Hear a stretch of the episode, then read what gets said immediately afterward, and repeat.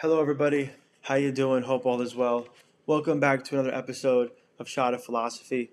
Today we're back with Rumi in the Pocket Rumi, edited by Kabir Helminski, and this is an important section. And I think I've experienced this with philosophy in a number of ways. I hope to be offering this with the podcast to some degree. But here Rumi is writing about apprenticeship and the importance of, I think, being an apprentice, like having a mentor. And I think we could kind of turn that a little bit too and ask ourselves how do we mentor others and how are we mentored right? And i think having this type of apprenticeship that i'm trying to do with the podcast for myself right?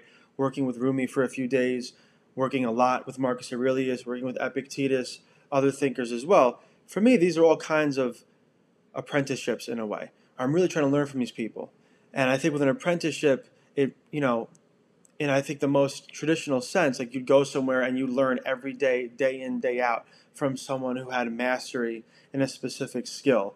And that would really alter and shape your daily life, which then would alter and shape you. And then you would hopefully gain mastery, right? So when we're studying philosophy, especially the way I try to study, where it's like, you know, days on end, you know, at least a week I'll sit with the same philosopher. For me, that's like taking on an apprenticeship in a sense, because I'm really approaching the text and my engagement with it, and a part of that being talking about it on the podcast um, as an apprenticeship. Like, what can I learn from these philosophers that can shape me, that can kind of shape me in the art of shaping myself in a way, right? And I think approaching some type of practice and maybe even our whole lives in this way can be really helpful, right? Because we're constantly under apprenticeship, we're constantly learning, and then we have these um, very deliberate relationships with whether it's a philosopher or an artist or a friend or a significant other or a family member where we kind of open ourselves up to be the apprentice. Right? So Rumi here I think is writing about this really nicely. And he says, if anybody goes traveling without a guide, every two days' journey becomes a journey of a hundred years. So I'm going to stop there for a second because I love that, right? Having a guide, having a mentor will help you get where you need to get faster. Is kind of what he's saying here, quite obviously, right? In a metaphorical sense. I think that's pretty accurate. I think we have to be careful with who we choose as mentors, right? Um, and there's exercises for that too. But the idea that we can try to find a mentor, a teacher, learn from them, and that will help us on our path is really, I think, a pretty accurate point. One of the exercises I do, I'm teaching one night class this semester, in an education department. And one of the exercises we actually did last night was really based on this idea. I asked that they write just a 10 sentence, 12 sentence letter to their favorite teacher and talk about why they were effective, why they enjoyed their class so much. And then I asked them to write 10 to 12 sentences on, or like a letter to their worst teacher, to their least favorite teacher, and describe why, and kind of maybe even spend time offering some coaching to the person in that letter.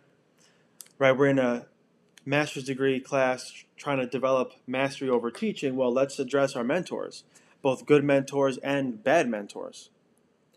And I think engaging with both of those people, at least in the form of a letter or maybe even in a dialogue with them, right? Because I think to say the worst mentor, obviously that's maybe one person, the worst teacher, that's one person.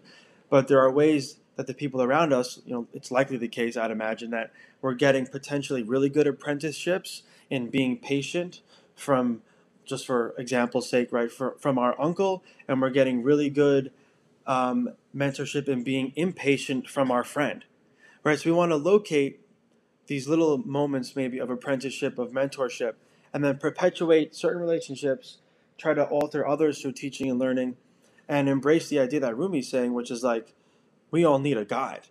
So let's find our guides, both positive and negative, and then let's really try to cultivate what's good about those and what's helpful and truthful about those relationships. Again, those sort of apprenticeships, we could say. Right? He also goes on to say, the one who takes up a profession without having had a teacher becomes a laughing stock. Right? And again, really kind of a practical approach to this. Right? Finding good teachers in our professions, of course, right? It's why you go to college to some degree. But even at your workplace, what is the importance of mentorship for you? And also, kind of flip the coin for a second, right? How do you offer mentorship to others? I think being a mentor can be one of the most fulfilling things we could do, right?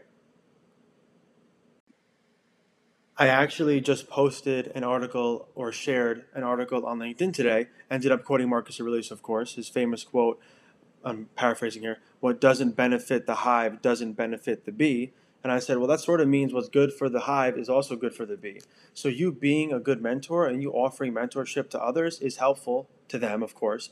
And the article was saying that caring for others and focusing on generativity, and they kind of redefine it because that sort of technically means you are looking to the next generation and trying to offer them resources and wisdom.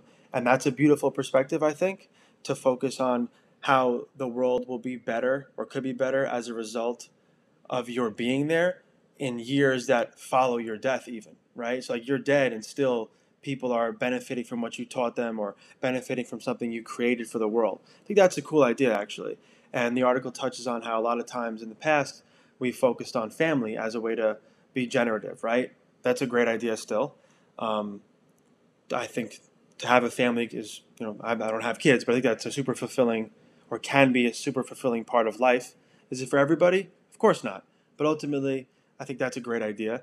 And what the article really was hinting at was sort of the ancient Greek idea that, you know, generativity comes from family, but it can also come from works of art, right? And that's art, capital A. So it doesn't just mean paintings, of course, or books. It means you could artfully be a mentor at your corporation and you can weave positivity and weave strategies and practices and ideas into the way people work and that's generative right because they'll carry that with them beyond their interaction with you potentially again beyond you know you're even being at the company or beyond your even being on earth right so if we strive to teach and there's a great quote from pericles right what we leave behind is not what is in stone monuments but what we have woven into the lives of others. That's a conversation about generativity.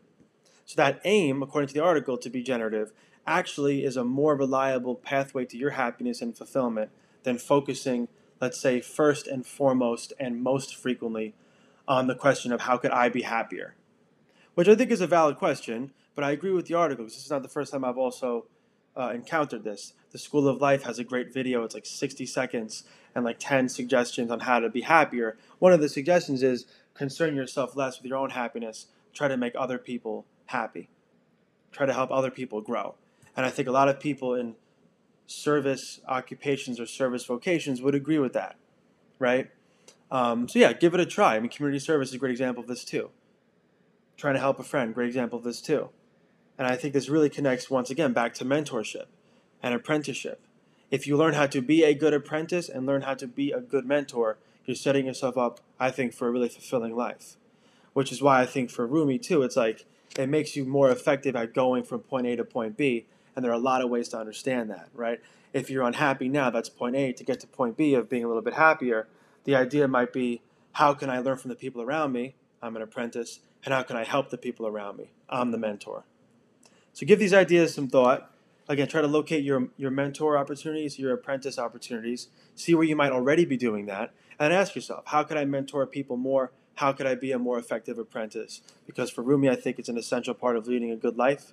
And I think the Stoics would agree. I think the article that I posted on LinkedIn today would agree. And uh, good thoughts today from Rumi. Thank you for listening. Hope this is helpful. I'll talk to you soon.